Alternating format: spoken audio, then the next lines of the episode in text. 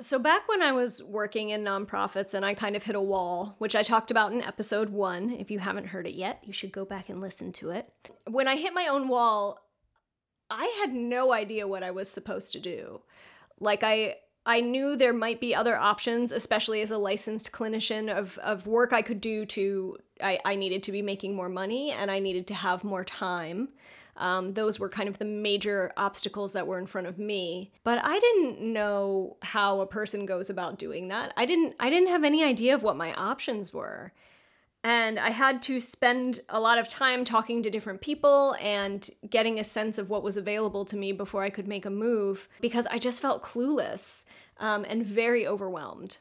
And I think that this is something that happens to people a lot. I think that in the helping professions, we get we get trapped in this sense of I am there there's an obstacle and it feels like something that I can't get over or something that I, I don't know how to address without more information. And it's like you have to just sort of figure out or guess where the information is because it's not being offered to you by anybody in particular. And it can be really hard to put together. And I think it causes a lot of us to feel defeated and maybe not move forward in ways that we would otherwise because we just don't know what to do.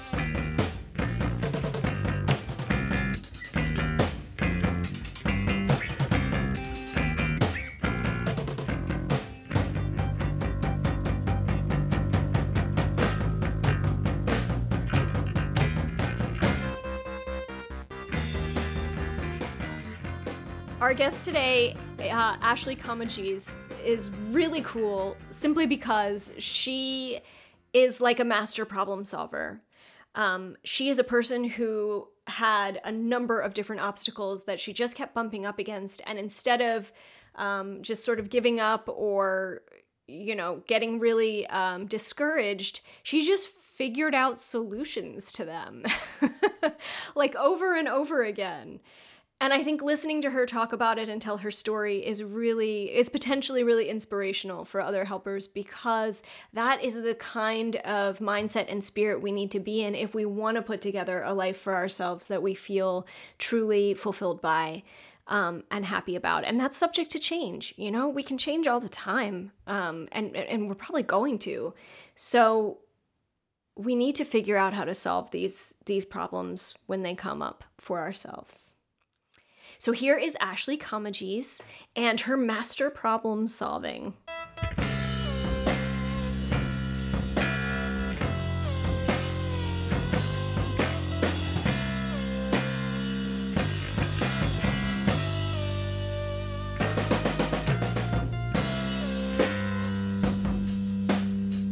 So today we have Ashley Comegys. And Ashley, thank you so much for for doing this with me, for talking with us. Yeah, I'm glad to to be here. Yeah, I'm I'm excited to uh to talk to you and hear about what you're doing. So tell us a little bit just about who you are as a helper. Like who are you in the helping professions? Um, so I guess by trade, I'm a licensed clinical social worker. Mm-hmm. Um, but it's interesting as I was, you know, kind of thinking about that question earlier about like just like knowing that you're going to be talking about helpers and like I've always been a helper. so mm-hmm. my profession, um, I'm a licensed clinical social worker. Um, and I work in private practice, but like I think helper is just in my nature, um, and and I think it's a fit that got me to where I am today, like personality and makeup wise. Um, I, I'm now in private practice and I work with women with anxiety, um, helping them um, find ways to cope, whether mm-hmm. it's from a trauma, just life changes. Um, I work with a lot of uh, military spouses, new moms, um, but a lot of times it's women who maybe have had anxiety for a while, but um, something has kind of stirred it up more recently and they're looking for new ways to kind of work through that. Mm-hmm. That's very cool. And so before that, what, what other kind of work have you done? You're you're an LCSW, me too. Yes. Oh, awesome! Yeah. yeah, yeah, and we we have a lot of parallels actually because we found out we're both the telehealth providers, even pre-COVID, and, and yeah. licensed in several states, so all the things. But um, so what other kinds of work have you done before this in the in like the helping realm? Yeah, so I mean, even just in like the field of social work, I um I've worked um, in juvenile justice. Um, right mm-hmm. out of mm-hmm. grad school, I was working for juvenile drug court in New Orleans, and I really loved that work. But it was your typical right out of grad school, not paying very much, yeah. long hours, and the burnout was real. Sure. Um, and so that um, that was kind of my first step into like the actual social work profession. Um, but then I've done um, various types of crisis counseling, whether it was um, going out into the community after a shooting or some kind of trauma. Wow, um, that's no joke. Yeah, yeah. Um, I worked for an organization that does a lot of work um, with children. Mm-hmm. And so I was part of a special team that we, we would go into schools um, and do kind of like crisis debriefing after there would be like a shooting or a death of someone, um, a student in, in the community. Um, yeah and kind of help with like debriefing after you know in the aftermath of that yeah um and so and then in in doing that then we i also was doing individual work with um, some of the students whether it was from those um, like those events or else also from um, just community referrals it's an organization that they provide free counseling for children of trauma Mm. Um, and so was doing kind of those two things in conjunction. Um, I've also done like crisis mental health response, like where we would go out and evaluate yep. individuals, and if we needed to get them hospitalized, did that. Um, and then I kind of was like, I need a little break from the really, really intense work, and so I went yeah. into medical social work, which was like, okay, this pays better. I'm not taking my work home, mm-hmm. but it was just kind of supposed to be like a little place to kind of rest for a bit, um, to like kind of figured out what I wanted to do next. Um, and in the midst of that was when I met my husband and ended up having to relocate because of his job. Um, and it kind of propelled me into private practice then. Yeah. Um, so I've really, I've done macro, I've done micro, um, you know, in between, um, and just kind of by happenstance landed where I am right now.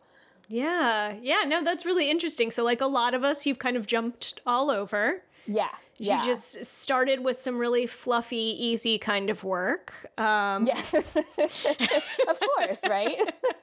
and then just thought, well, I'll, you know, continue to take it easy. Um, like, yeah, right. uh-huh. So kind of sampled all the things. Yeah. Yeah. Um, so that eventually you said kind of because of your personal life circumstances sort of pointed you in the direction of eventually going to private practice. So what yeah. what did that look like? What kind of work does your husband do? And how did that all kind of come together? Yeah. So my husband's in the coast guard and um, we ended up getting stationed um, on Maui in 2015. Oh, and wow. yeah, like, which sounds awesome. and like, in many ways, it was. It took me some time to adjust, but um, it's a great place to vacation, but it's a really hard place to live, especially if you um, I think are career minded. You know, it's not like Oahu where Oahu's a big city, you know, or it's island, but it has a it has Honolulu. I mean, there's a million plus people there. Um, whereas Maui, like people that live there full time, it's around two hundred thousand, and so just the opportunities there just weren't available. Um, and my career is something that has always been important to me, and you know, it, it takes a lot of work to get through grad school That's to get right. your LCSW. It's a lot of time, it's a lot of money. And so it wasn't something that at, especially at that point we didn't have kids it wasn't something that i'm like okay yeah like let's just throw this away right um you know it took me a lot to get there and so because partly because of like our lifestyle at the time where he had a lot of travel that he would be doing to inner islands for his work and then we were in the midst of planning um, a wedding and that we would be traveling for. I'm like a reg like a regular job, meaning one that you're working for someone else, just isn't going to provide the flexibility that like his job had, right? Like mm. I would maybe be given two weeks vacation and that was it. And that just wasn't what I wanted, um, given at that point I was about seven, six, seven years into my career. Um, and it, but and it felt like kind of starting over. You know, right. I had been in New Orleans for six years at that point and had worked my way up in different places and and had built a network. And here I'm literally landing on an island and no one knows me. Um, mm-hmm. And so I started doing some kind of PRN work for a home health um, company. Um, but I but I wanted to have just again more more income for sure, but also just the flexibility for myself. And so, you know, I I've never I was never someone that when I started grad school said I want to do private practice. Like that was never on my radar. But mm-hmm. um, I've always pointed back to this that like the first day of grad school, this one professor, first class, he he probably did the best thing that he could have done for those of us that were in that class. That he, rather than like, let's just start into the syllabus and stuff, he laid out the whole process of, okay, so here's what you're doing. You're starting your master's today, and you're going to graduate and then here's you're going to have to take this test to get your ms uh, your uh, what would be lmsw and then you're going to have to get your supervision hours and you can get your lcsw and you know i was again i was not someone that's like i want to do clinical work necessarily at the time but he said you know lcsw allows you to have higher paid positions right. can be in administrative roles um, be in private practice and and he's i think he raised it but it was one of those things at the time that i was like well you know what okay if i ever can't find a job i always have private practice to fall back on. Right. like that to me was like the game plan. I was like okay like if i really am in a pinch then that's the plan. Well never knowing that that was going to be my life right? Right. Um and so you know at that at the time was struggling because like I didn't have like the finances to start up, you know, getting an office and all of that. But I found, you know, a place that this lady would let me use like for an hour at a time and just pay her, you know, by the hour. And then began slowly starting to network on the island and found another um, social worker who was in the process of starting a group practice. And her and I and another practitioner kind of came together and started what's now um, Mindful Living Group on Maui, and it I became like a contracted um, uh, 1099 with that practice, but it but I became the director for the clinic and like did it all. I did our billing. Wow. I did um, all of our credentialing, like helping with networking and marketing and stuff. So it really gave me the the ability to kind of really dive into private practice and see what this was all about yeah. without the overhead costs, um, like all just being on me. So that was definitely a real blessing and a real game changer because it took me it it gave me like what I wanted, the freedom to do, uh, you know, to work for myself essentially. Um, and then to really kind of get to peer behind the curtain of like how does this all work Right, right. That's so cool.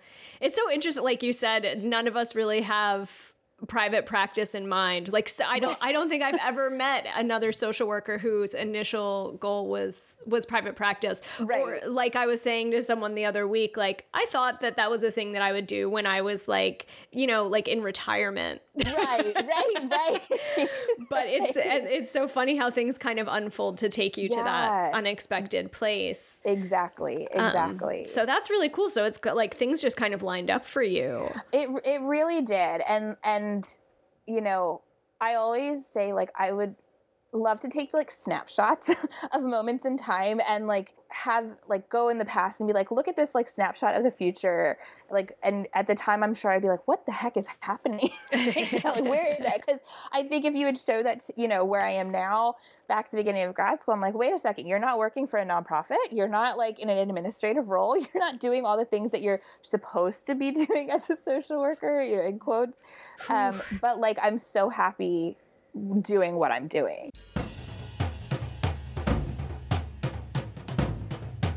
Yeah, so tell us more about that. So you so you had joined this group practice and become the director, and then how did you kind of start to continue to build to to more where you are now?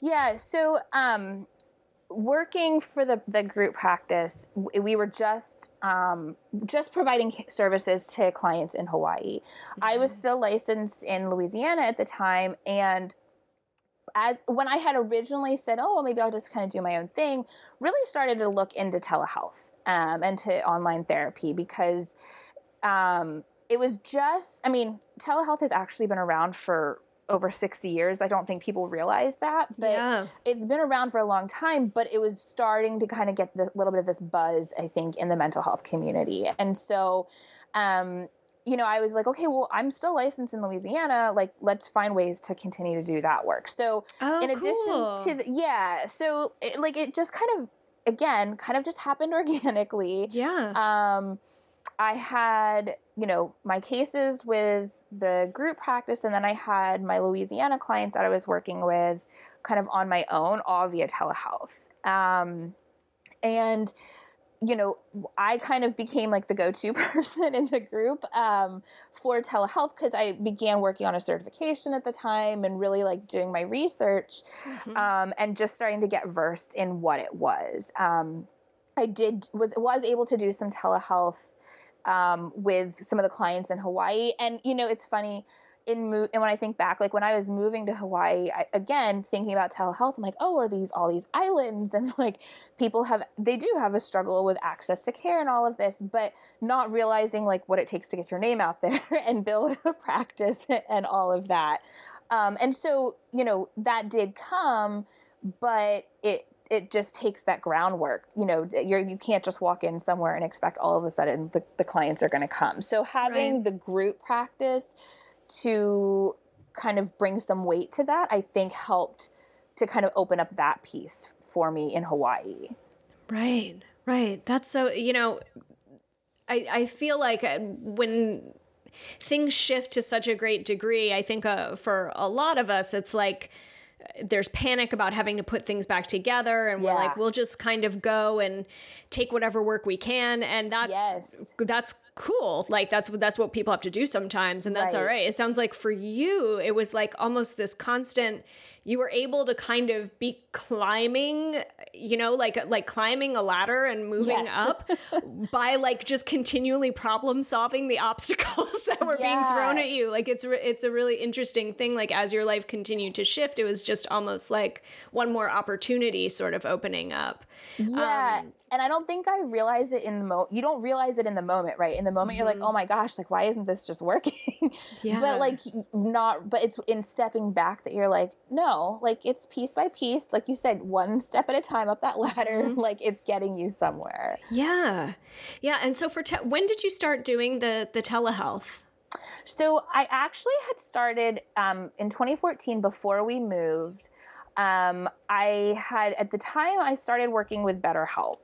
Um, because they were just kind of getting off the ground. I was still working at the hospital at the time, but I was like, well, it's another opportunity to kind of get my dip my toes in, see how this you know online thing works. Um, at the time, I'm trying to remember. I think they only.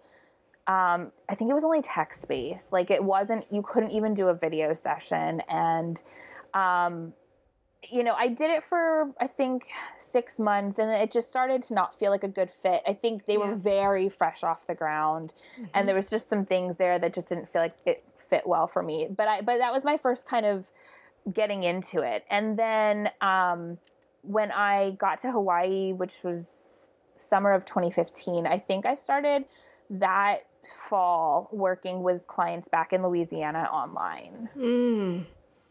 Yeah, you were early.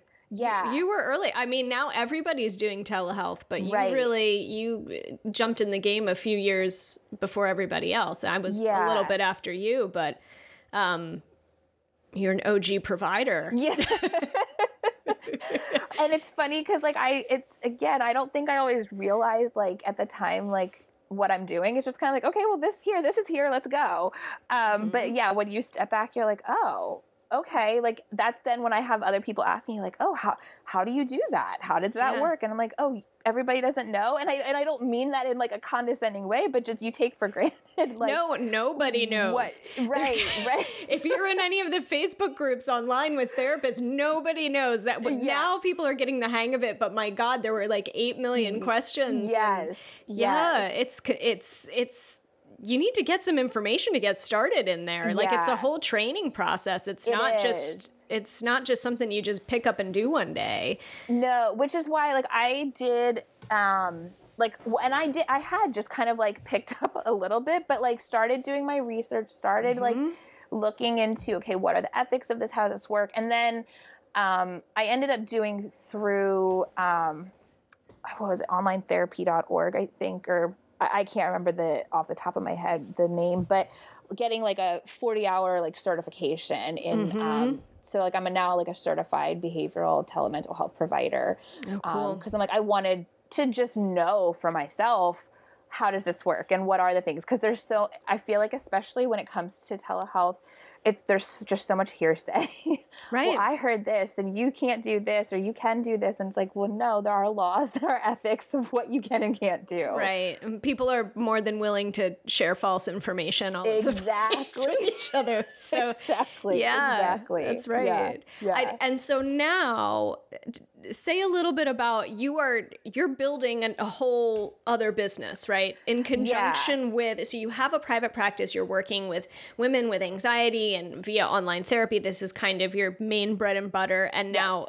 You're also moving to kind of share this with other people, right? So yeah so like my so i actually let me back up a minute just to kind of say like so i'm so i'm no longer in hawaii we're back in louisiana and um i was again at one of those kind of crossroads like you're talking about where i had a baby i had left the group practice we were moving across the country and like you said i was kind of at that place again of well where like do i just take a job just to take a job Right. because I knew we would be moving every three to four years, and it was Right. so much work to start up a private practice. And I'm like, financially, it does not make sense to start up a brick and mortar office, shut it down. and That's so I really was like struggling. What do I do? I I did not want to just stay at home, and like that's not a knock to anybody who does, but that's not me. Like I said, my career is really important. sure. And so it took some time. And again, it was just the, what's the chicken or the egg, the the job or the childcare.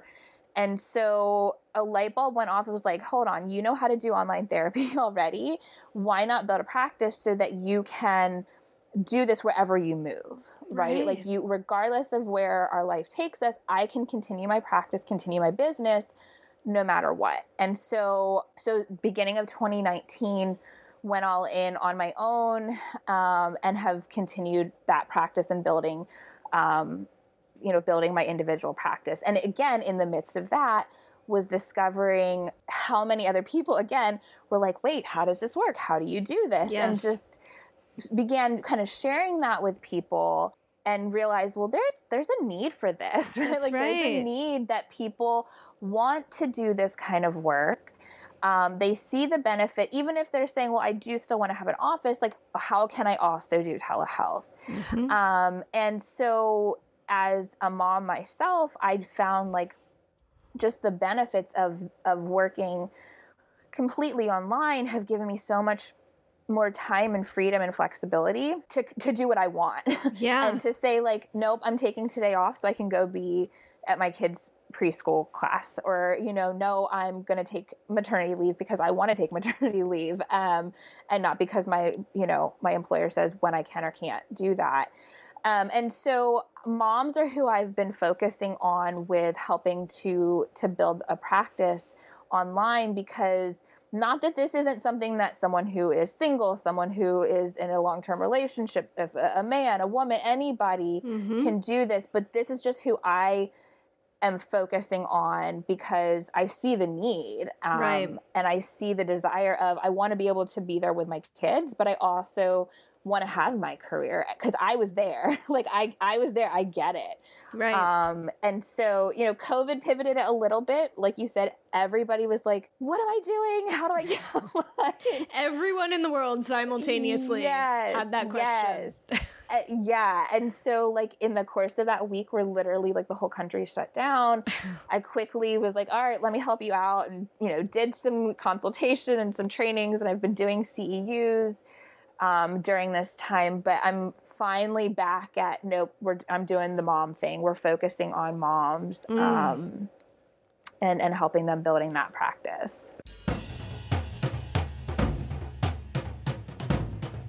That's what's what's it called the your program or your your so I have a Facebook group. It's called Moms Building Online Therapy Practices, and um, I have a website called Raise to Empower because that's like the whole idea about like that. behind this is um, is like helping to empower other moms, other women mm-hmm.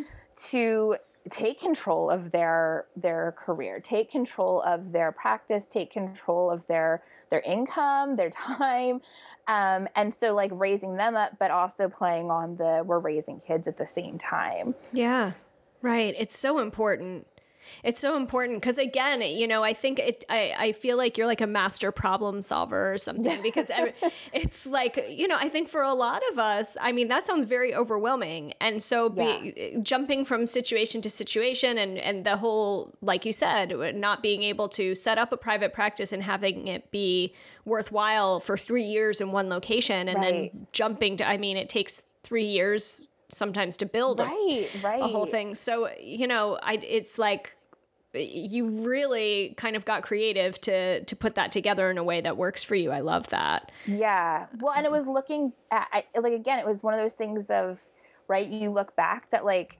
okay, like I was doing a little bit of telehealth, but that wasn't the main thing I was doing in Hawaii. Mm-hmm. But it was enough that I knew what to do, right? Like I had right. already done credentialing for everybody in the practice. I had done billing. I had done the telehealth training. Like I knew what I needed to do. Right. Didn't know why.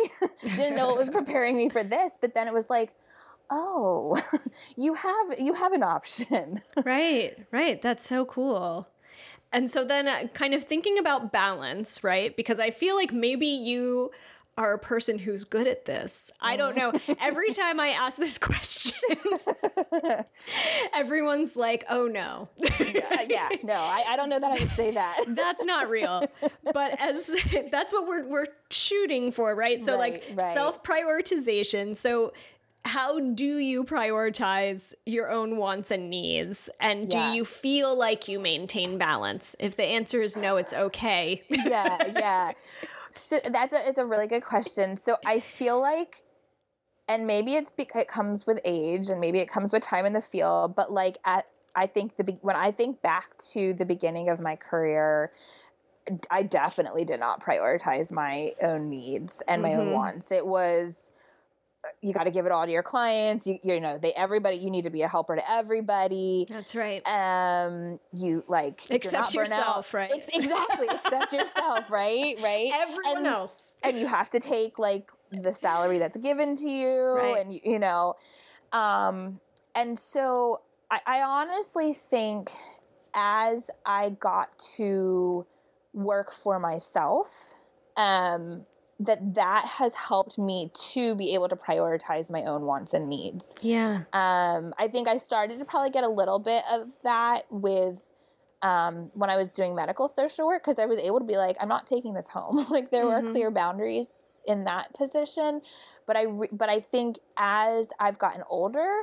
Um, as my wants and needs have changed, just like with I have a husband now, I have kids now, um, that I when it comes to work, and client needs, I'm definitely able to say, this is time that I'm available to clients and this is time that I'm not available to clients. I love um, it. That's great. Yeah, yeah. So that part I would say I'm pretty good with.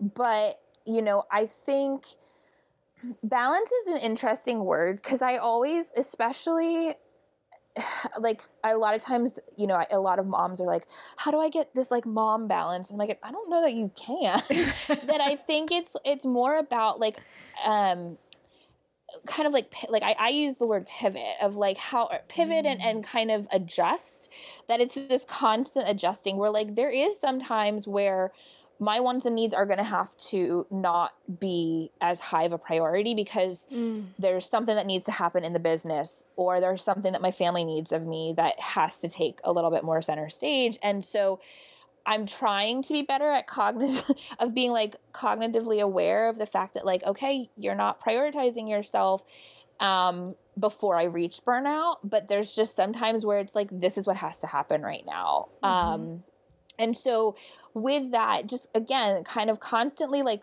refining and retuning and adjusting Um, you know, there are there's especially I'm thinking like during this time with COVID and everything, like we've it's literally like every week okay how's this working Right. who's got the kid today when am i seeing clients when do you need to go into work and there have been things that have just had to fall by the wayside at Sure. times um, and sometimes it is self-care um, and so then there's sometimes where it's stuff that needs to be done in the business not like seeing seeing clients but like in the business where i'll be like nope i'm just going to sit on the couch today because i need a minute right? Stare at the wall um, for a few ex- hours. Yeah, yeah, watch the mindless TV. And so I I think I've gotten better at being able to tell when I'm close to that kind of burnout or like I'm approaching that to be able to say we need to adjust something here. Mhm. Um, and again, the freedom of working for myself allows me to do that, right? Like, no one's telling me, well, no, you still have to show up at eight o'clock on Monday, regardless of what's happened That's um, right. over the weekend. Yeah. Okay, so let me set this scene for you. I was 35 years old, working at a residential program 50 plus hours a week, making less than $50,000 a year on public service loan forgiveness with nine years to go, two graduate degrees to pay for that totaled $101,000. I watched my interest accrue as I made minimum payments until my balance hit 121,000. I felt terrified, anxious, unwell, and I was sure that I couldn't stick it out to have my loans forgiven without having a mental breakdown. Do you relate to this story at all? Then I have a program for you. So, I have a four week group intensive program rolling out in January 2021 that will identify your stuck points and create an individualized plan for you to get out of student debt so you can be financially free. You'll work with me and a small group of like minded individuals to follow the process that I did to pay off all my debts in a few years while increasing my income and cultivating a more satisfying career and lifestyle. Do you want to learn more? Visit my website at danabellatier.com and check out the Help Yourself Group Intensive. I'm looking forward to hearing from you.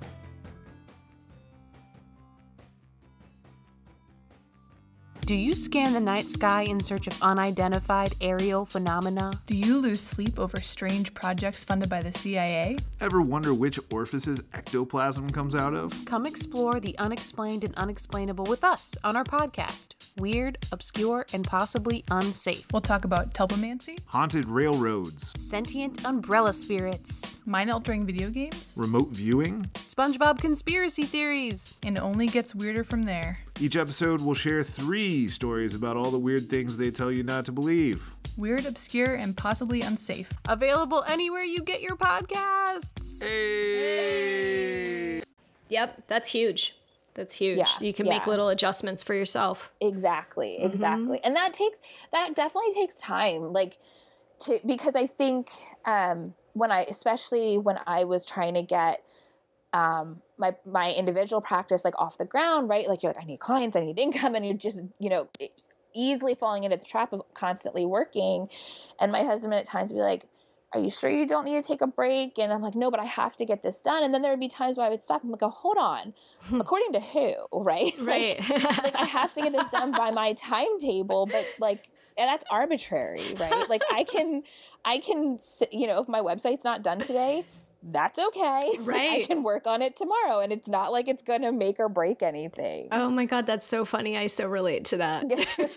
I think lots of people will. I, I I totally relate to that to that feeling, and it's liberating in a way to be able to tell people, like in in making this podcast. You know, even my Yeah. with my um the producer who's helping me out. It's like, what are the timelines? And I'm like, well, these are what I have, and and I'm just really working for these. But if they don't happen, literally nothing happens at all. so Right, it's right. fine.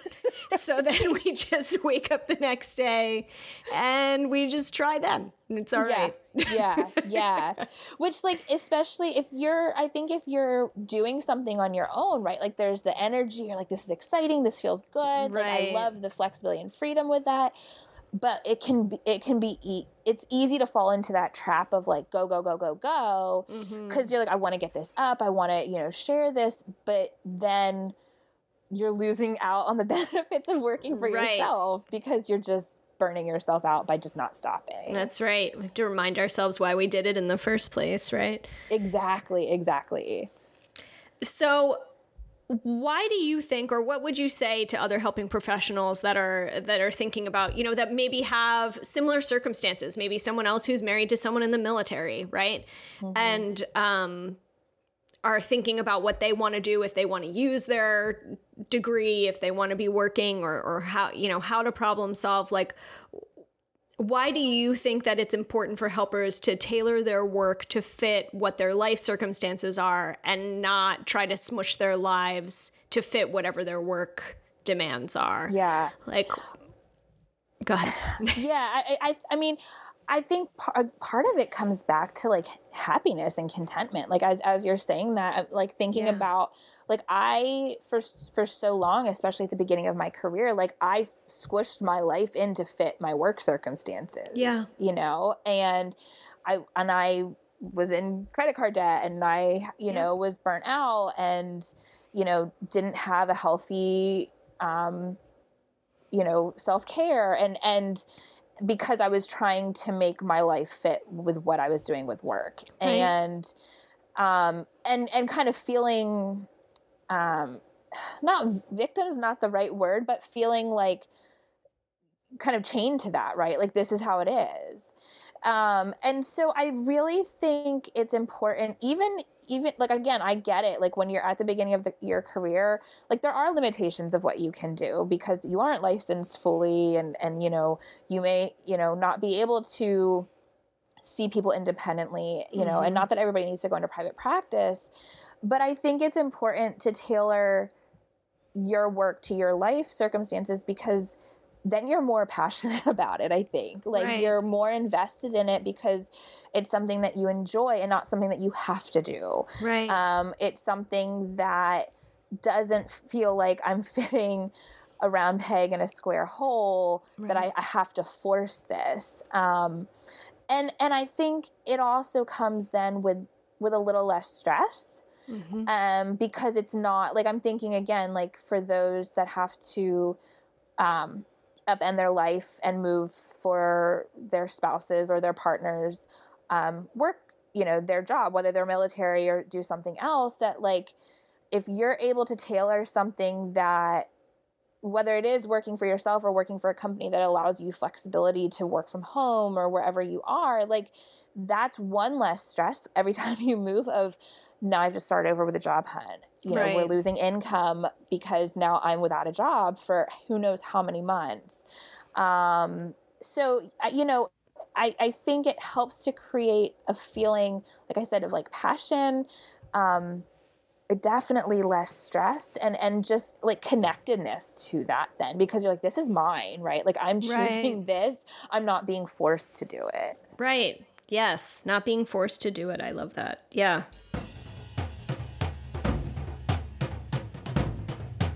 I think I think that it's so difficult. Like I, I feel like I'm just coming to a place over these past maybe five years or so where I'm like, oh, like I could have a career that's of my choosing and not yeah. just you know yes. especially like as a for me as a person as I'm a woman who doesn't have kids and like yeah. I've so much of my life has been built around what I'm doing for my work it's been right. a primary spot in my identity forever yes. yeah so it's yeah. like not building a life around that or saying I'm going to build this intentionally so it serves me and I'm not serving it is feels like this weird radical notion um, oh, absolutely. Abs- well, and it's and I think even again, like as you're talking, like I'm thinking of like being tied to other circumstances. Like I know multiple people who have said like, "Oh, I would love to do private practice, but I have to." Um, I have to work for a nonprofit so I can get my student loan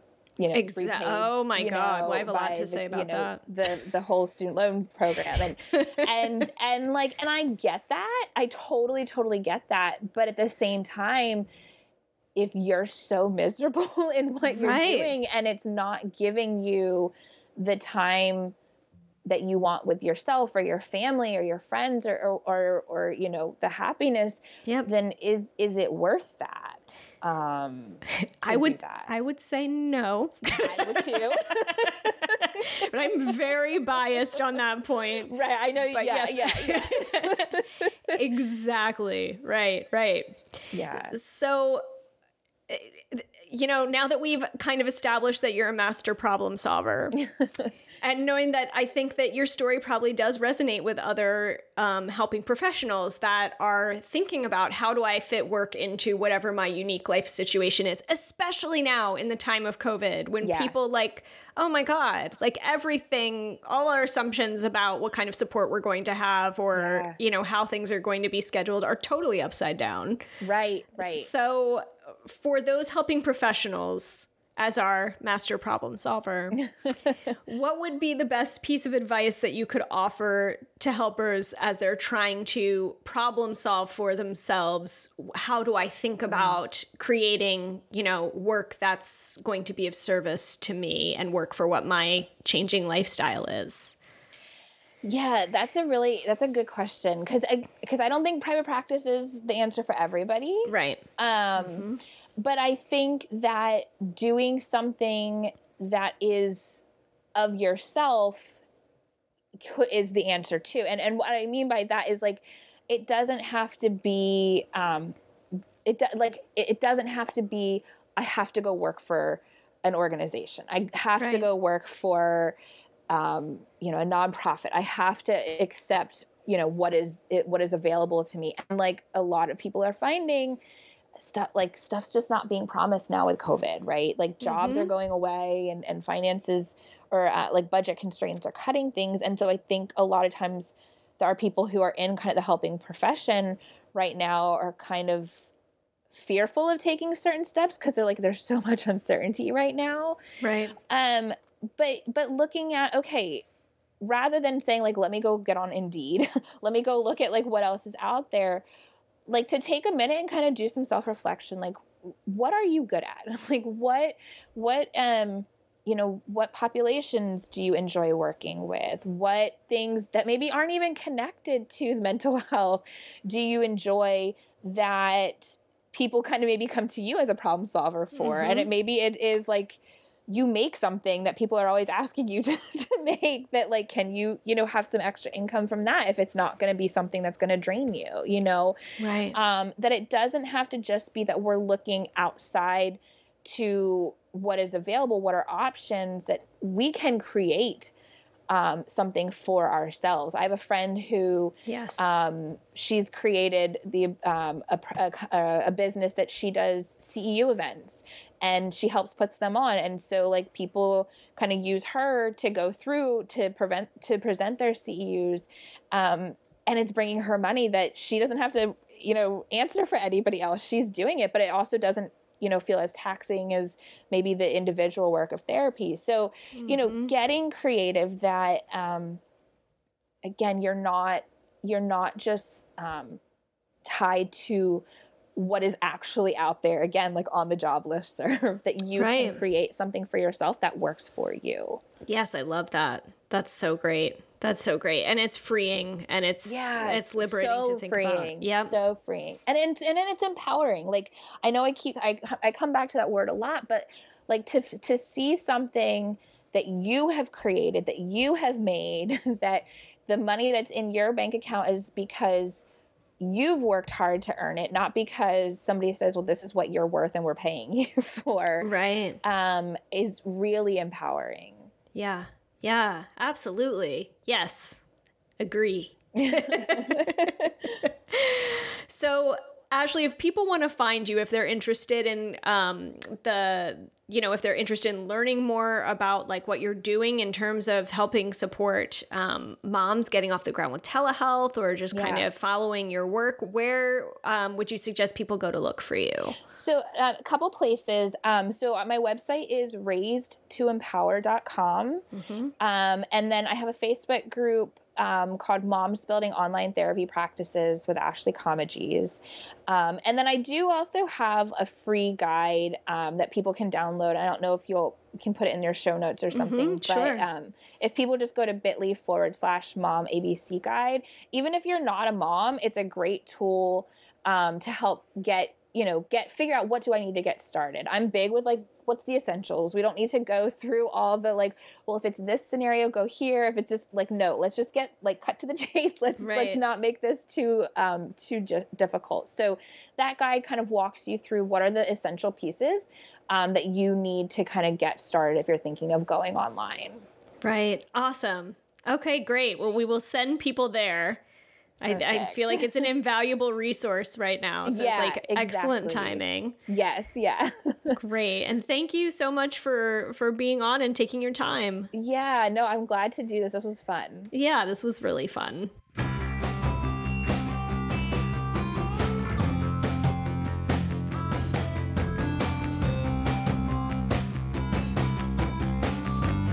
So that's the show. Thank you guys for listening so much.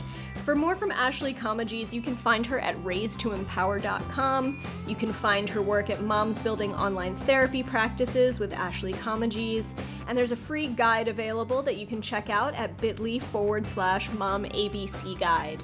For more from me, you can go to danabellatier.com. You can learn more there about the Help Yourself program that's launching in January for helping professionals looking to get out of student debt and start their lives.